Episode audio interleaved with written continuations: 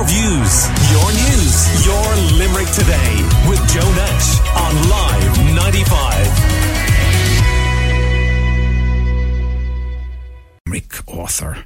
Uh, Roisin Meaney is with me, and Roisin, you inspire me even when you're sitting in front of me because I'm using words like "thus." Feel feeling, feeling quite Shakespearean. And How so you you? should.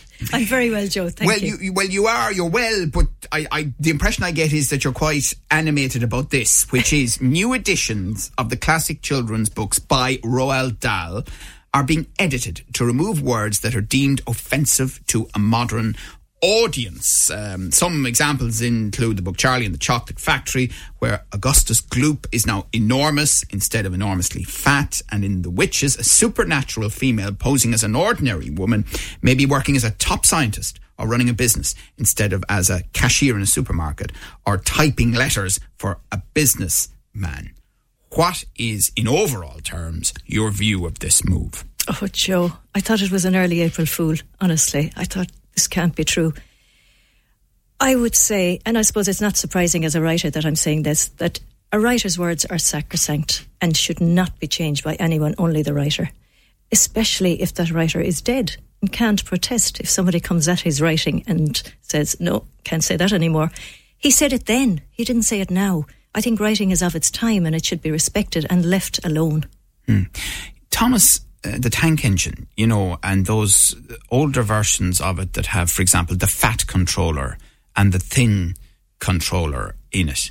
Um, I know in our house, you know, um, that that story is those stories, that series stories is is light. You know, children are attracted to it. I think.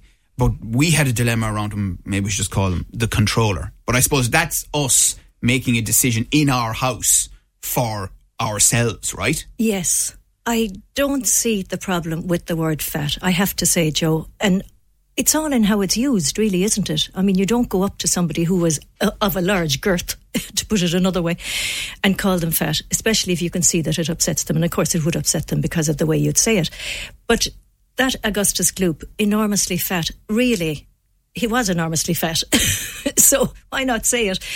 I had that same problem with a picture book I wrote a couple of years ago. It's it, it hasn't been published yet, but I'm still living in hope because these things move very slowly. And I was writing a, a rhyming book about two cats I had, Fred and Charlie. And the first line was say hello to Fred the cat. He's big and fluffy and terribly fat.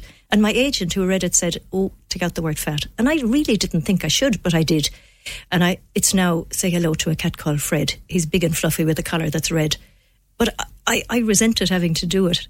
It's But your agent obviously felt looking out for Roisin's interests. Yes, and now, now these days, these modern days, you don't use the word fat for better or worse, and that's fine, and I have to respect that. But when Roald Dahl wrote Augustus Gloop was enormously fat, there wasn't any stigma around the word fat. So why inject it into it now? You know, leave them alone. Hmm. The counter argument being, does it unduly influence children? And it's not the only example. I mean, Roald Dahl is being pointed to, but there are many other children's books over the years. And when you read them now, you realize that a lot of things have aged, you know, including simple things like the technology of the 70s and the technology of the 2020s is very different. Yes. I, I totally agree. And some of the Enid Blyton language would be looked on askance now. And, and you know, that's fine. But I, I think as well, children have to be able to use their own judgment, or parents have to be able to guide them through, you know, and make them understand or help them to understand that, you know, what was right once upon a time mightn't be right now, and that's fine. And, you know, move on from it and let them read them and, and know that, okay, when he, Enid Blyton wrote that, there wasn't anything wrong with it. Now you don't really say things like that.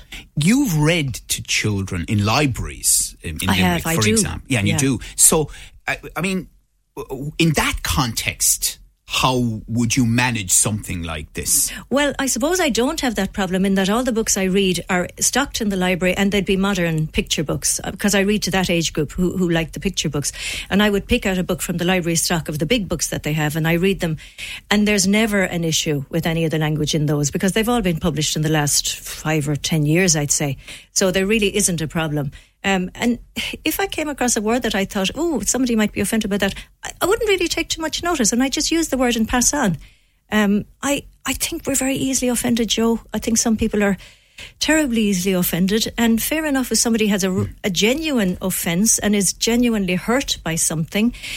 But I think a lot of the time it's that people think, oh, that word, I don't think I should be using it anymore. Like you were saying about, you know, you're not sure about Thomas the Tank Engine. It's because you kind of feel this almost obligation to feel I can't use that word anymore. And I, I don't know. And that word influence that you just used, that makes me very uncomfortable.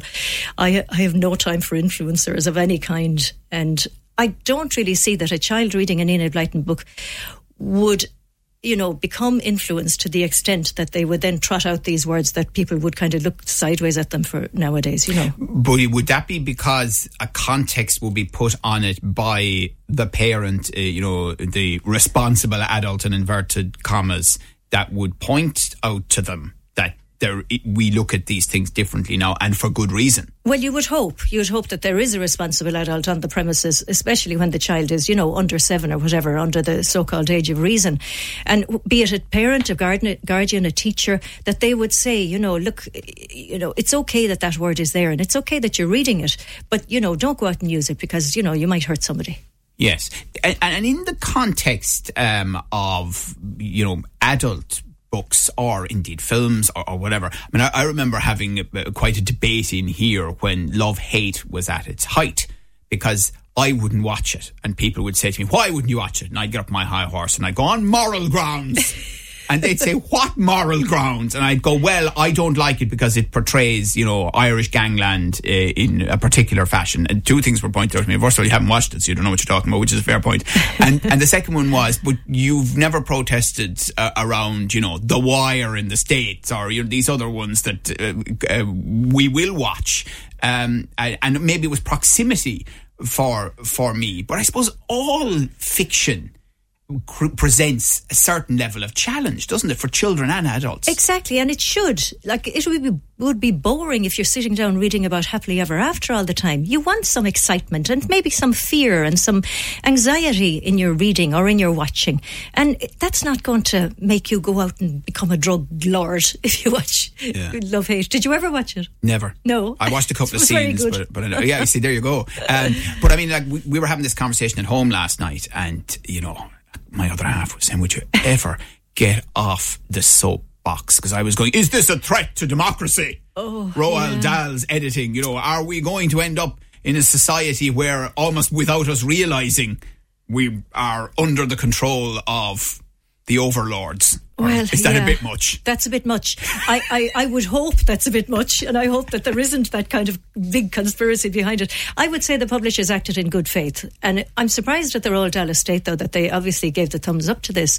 I w- would have thought they would reject it, but I would say that it was done for the right reasons, but I don't think it should have been done. I really think leave the work alone. If anyone went at my books, I would be most mm. offended. I'd be very offended.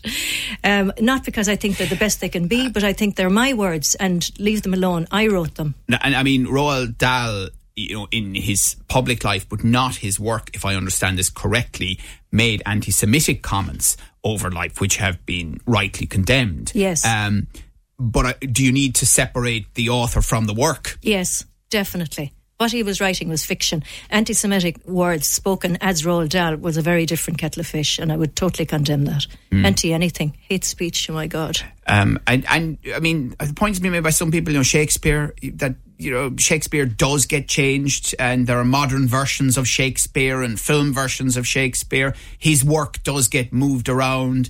Does it weaken Shakespeare?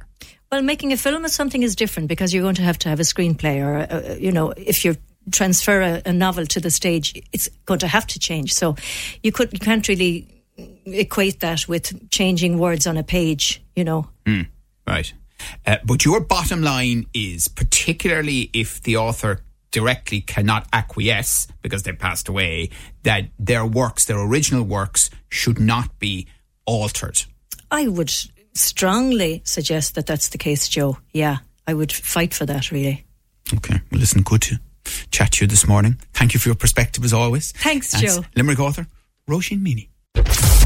Your views, your news, your Limerick today with Joe Nash on Live 95.